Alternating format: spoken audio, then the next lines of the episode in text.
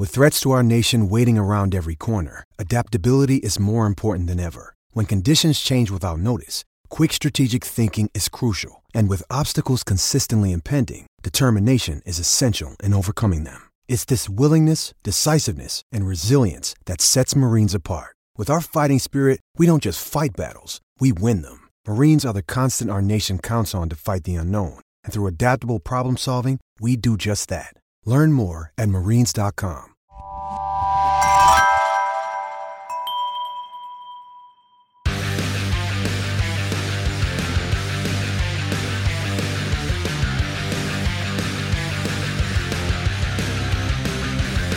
Welcome to Pit Pass Moto, the show that keeps you up to speed on the latest in motorcycling and brings the biggest names in motorcycle racing right to you. I'm Dave Sulecki. I'm Dale Spangler. And this week's guest is TOBC Racing team owner Michelle Lindsay.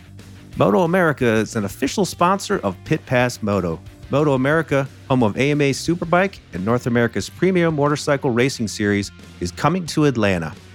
Come see 190-mile-per-hour plus Superbikes as they take on Michelin Raceway Road Atlanta, April 22nd through the 24th. Tickets are now available at MotoAmerica.com, along with VIP, camping, and Harley-Davidson packages. There will be 7 classes of road racing, including the ever-popular King of the Baggers and Roland Sands Super Hooligans. Enjoy 3 days of practice, qualifying, and racing, as well as stunt shows, carnival games, and a motorcycle show. Moto America is fun for the entire family, and kids under 12 are free. Visit MotoAmerica.com to purchase tickets and reserve your camping spot. Follow Moto America on Twitter, Instagram, and Facebook. Tickets, info, and complete schedule at MotoAmerica.com/tickets. This week's race recap, it was round 12 of Monster Energy AMA Supercross from Seattle, Washington. And honestly, the action on the track was over pretty quickly. We're starting to see that Tomac domination, man. He whole shot, checked out, and the race was essentially over after that. Looks like Tomac of old, and I think the rest of the field is seeing it and feeling it. And there's a little bit of attrition in that 450 class, but Tomac's taking advantage. With 5 rounds left, it's really hard to say that he's not going to take this title. Speaking of attrition, we saw Chase Sexton go out and practice with a pretty rough crash where he went over the bars. It was suspected that he missed a shift, and his bike got a little revenge on him and smashed him into the ground, and he was done for the evening. But as you said, Dave, Tomac pulls another hole shot, takes the early lead over Justin Barcia, and I thought Barcia was going to stay there and put some pressure on Tomac until he went down and relinquished the second place to Jason Anderson. Marvin Musquin in third. He battled it out with fastest qualifier, Malcolm Stewart, finished fourth, and Barcia fifth. So it was some great racing. But my biggest takeaway, Tomac takes his 7th win of the season, 5th in a row, and moves him into a tie for 4th with Chad Reed for all-time 450 Supercross main event victories at 44. Pretty incredible story, Dave. 250 West was back after a 5-week break, and Christian Craig looked like he picked up where he left off, grabbed the whole shot in the main, until Michael Mosiman took a pretty aggressive stab at making a pass on him, ended up taking down Craig. Looked like Michael Mosiman was going to run away with it, but apparently he bent his rear brake rotor in the altercation with Craig and ended up dropping down a few positions and ended up 3rd on the podium. But Craig worked his way back from 6th place to 2nd. What an incredible ride for Craig, though. He's on a roll. And full credits to Hunter Lawrence. You just got to wonder if he's going to make a run against Craig for this championship. He's 26 points down. Anything can happen. If anything bad is going to happen, it happens to Christian Craig early on in a moto, and he ends up having to fight his way back. You know, full credit to him for doing it. Watching that second place run, Michael Mosiman, Hunter Lawrence going at it. So I'd like to see a battle down to the finish. They've only got a few rounds left, so keep an eye on these guys.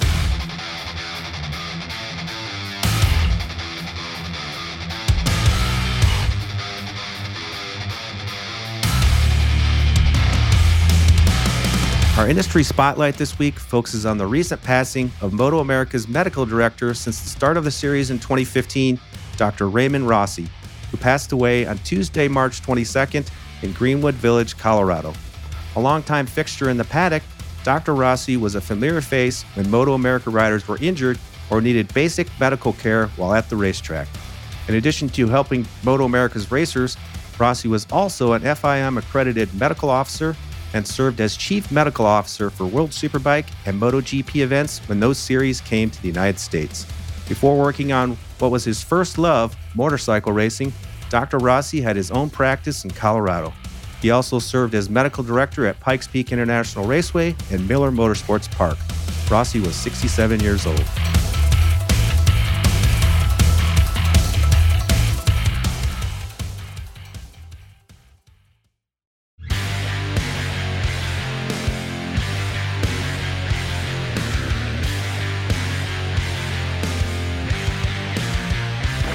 Welcome to Pit Pass Moto, Michelle Lindsay. She is the team owner of TOBC Racing and recent winners of the Daytona 200, the 80th running of the Daytona 200. So congratulations and welcome to the show, Michelle. Thank you so much, Dave. I appreciate it. It's awesome to be here.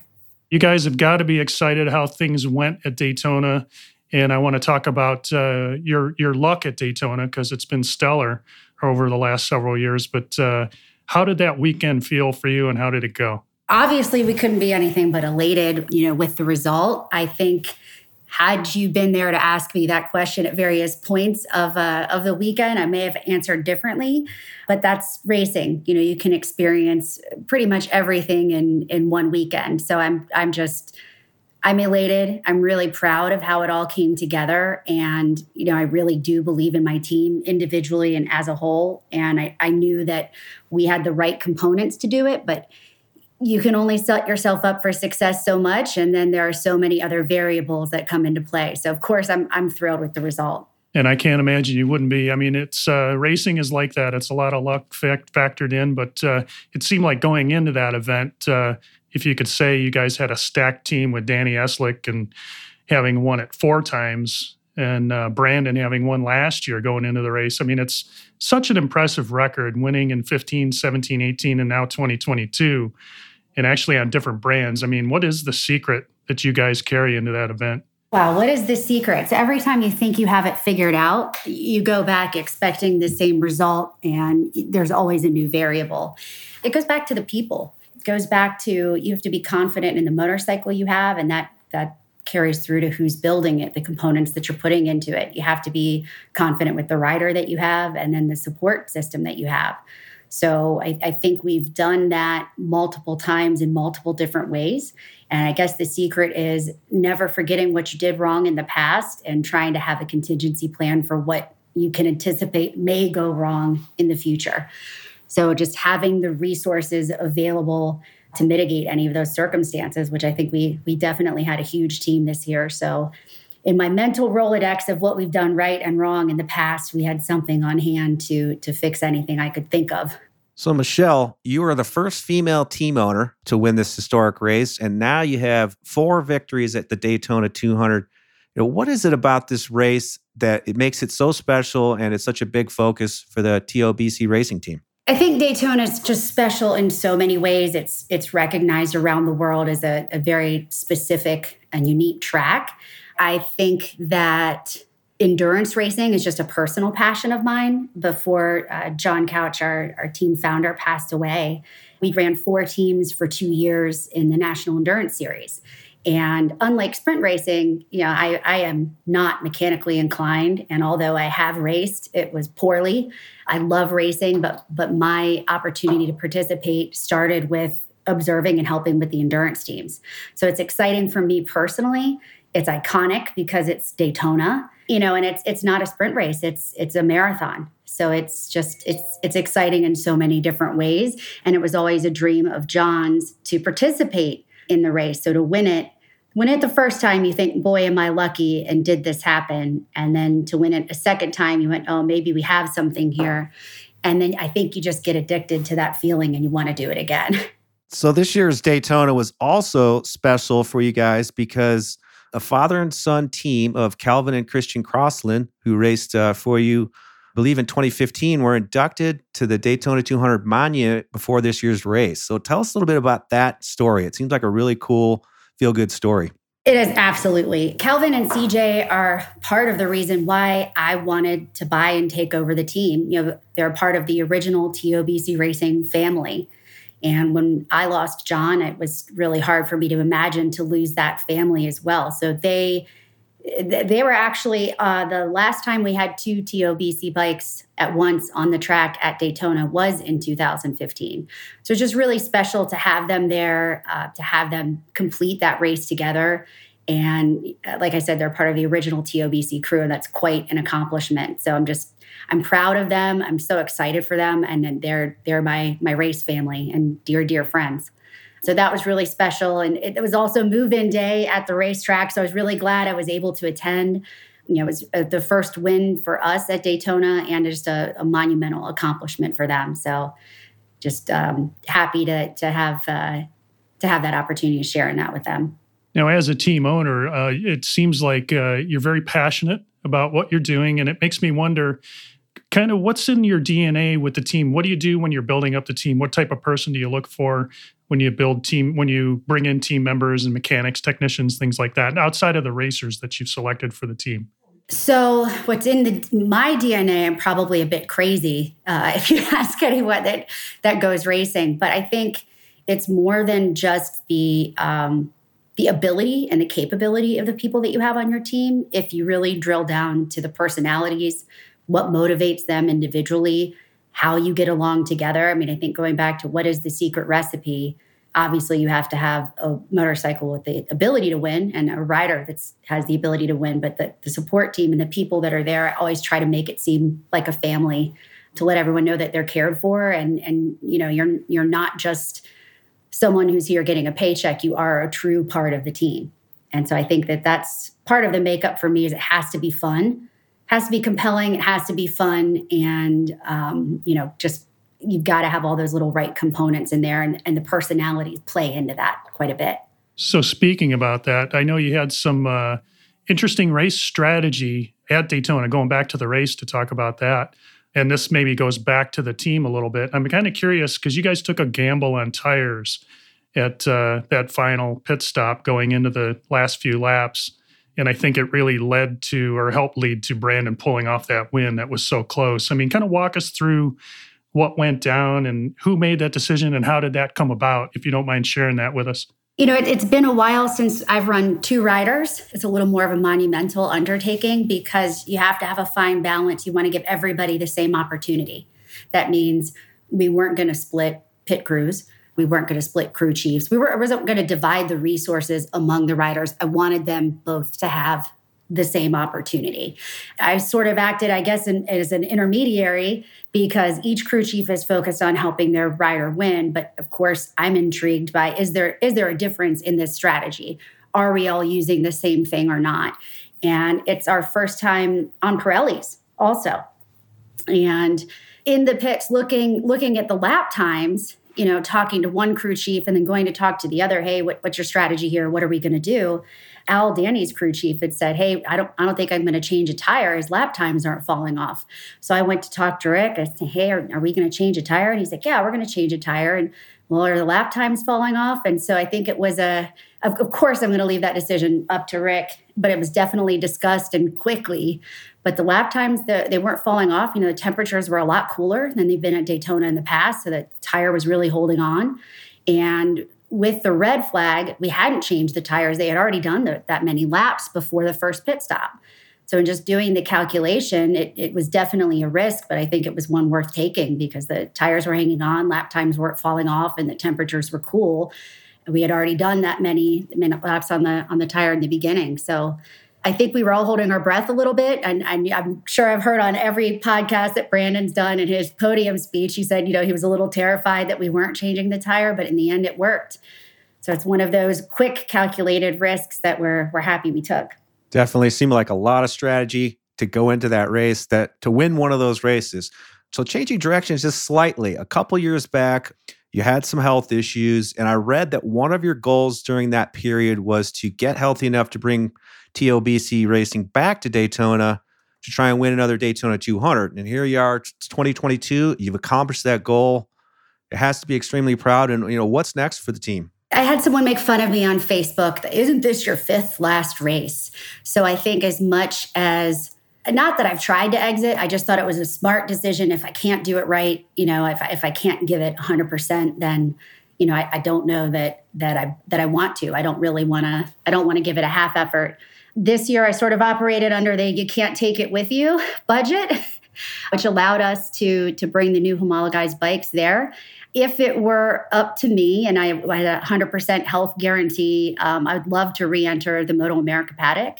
I think, you know, I left in 2017 and I'm really intrigued by the homologization and bringing some of the bigger bikes back to the Supersport Series. That seemed different and intriguing to me. I'd love to be there. You know, it's not off the table, but, you know, if I'm not able to give it 100% for health reasons or otherwise, then, you know, I'm certainly not going to re-enter unless I know I can. So does that mean, so basically going forward, the Daytona 200 was kind of a one and done, and then you guys it's sort of up in the air if you're whether you're going to do any more Moto America for the rest of the season? I think now we have to come back next year. So in December, unfortunately, they staged me up from stage 3 to stage 4 pancreatic cancer. So that's something that could change pretty quickly. I felt confident that we had the resources and the availability and time to do the 200. I would love to come back in 2023, and certainly those talks are happening. You know, again, I'm excited about the Triumph. I'm excited about the homologization and to see sort of where that takes this series this year. I'll be watching pretty closely, and I'm heading up to Circuit of the Americas to sort of dip my toe back in again and see if we can't get something together for a full season. But if not, you can certainly expect us to be there at the 200.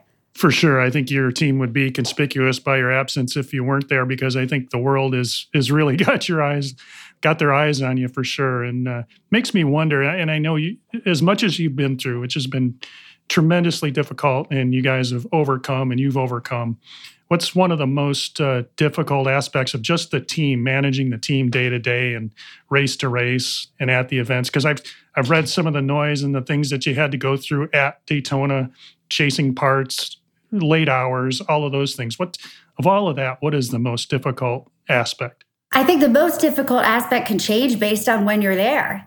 You know, are you having engine problems? Or how's the bike running? Are we having, you know, we had a personnel that got sick. Is everybody healthy? So I think year to year, it can change on what is the predominant issue that we're facing right now. I will say it definitely with two riders felt the absence of a team manager position. So Scott Harwell managed our team for years, and I definitely texted him and I said, boy, do I miss you, because I'm better at managing the hospitality side of things. We had quite the big group this year. Again, there's always opportunities, but it could be different every year, whatever the most difficult aspect is. But you learn from it and you try to make that the least difficult aspect the next year. This year, we got a late start.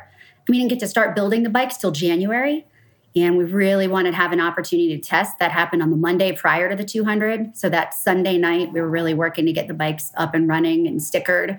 So it was a really, really intense effort, really close to the race. So I think if I could change one thing and make it less difficult on the team, we would have tested earlier. So one other question about, the team has done a lot, you know, through the years. Besides Daytona, you've done, you know, Pikes Peak, some Weira racing, AFT. Is there one besides Daytona that stands out as a discipline that's been really fun and, you know, maybe even surprised you a little?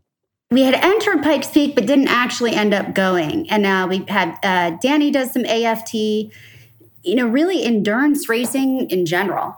Every time we would go to a new track when we were more on the club level side, you know, your first year when we were in AMA teams, there's always something that's new and exciting. Personally, I love endurance racing.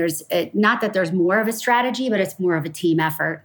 So I think over the years, Daytona is the one that stands out. I just think there's nothing really quite like it.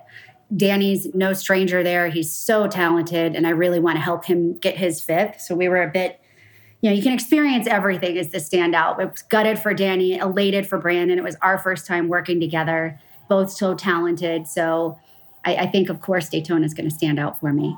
Well, Michelle, we can't be more excited for yourself and the team and what you guys have done in such a short time. And honestly, we're going to be looking for you on the grid next year and what you guys are going to do. It's just always exciting to see. And those exciting wins that came down to milliseconds are just amazing. To be a part of that, it's just got to be stellar. It is. Someone came up to me and asked me at the track, how would I describe it? And, you know, you hear a lot of people say you have highs and lows and sadness and triumph all in one weekend.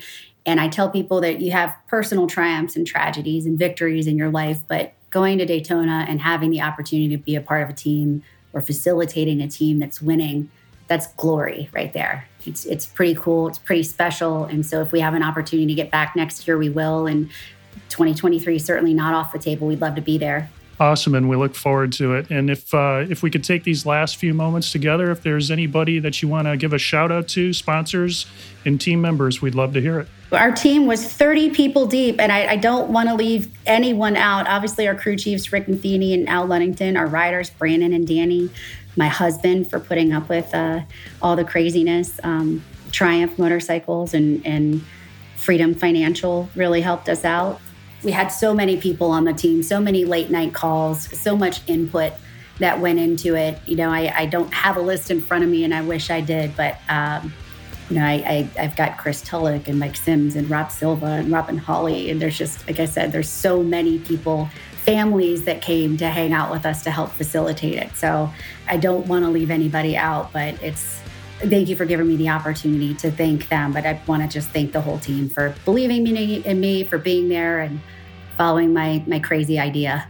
Awesome. We really appreciate it, Michelle, and thanks for spending time with us today. Thank you so much for having me. I really appreciate it.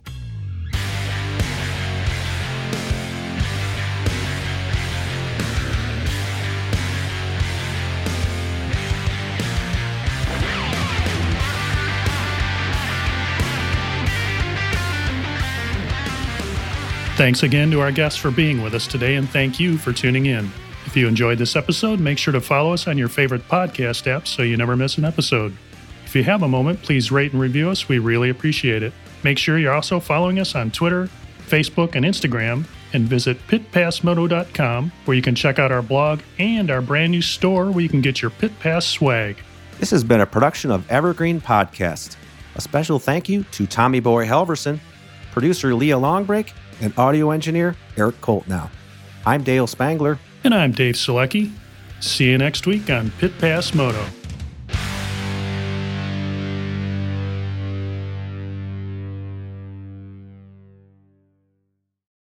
Without the ones like you, who work tirelessly to keep things running, everything would suddenly stop. Hospitals, factories, schools, and power plants, they all depend on you. No matter the weather, emergency, or time of day, you're the ones who get it done. At Grainger, we're here for you with professional-grade industrial supplies. Count on real-time product availability and fast delivery. Call, click Grainger.com, or just stop by. Grainger, for the ones who get it done.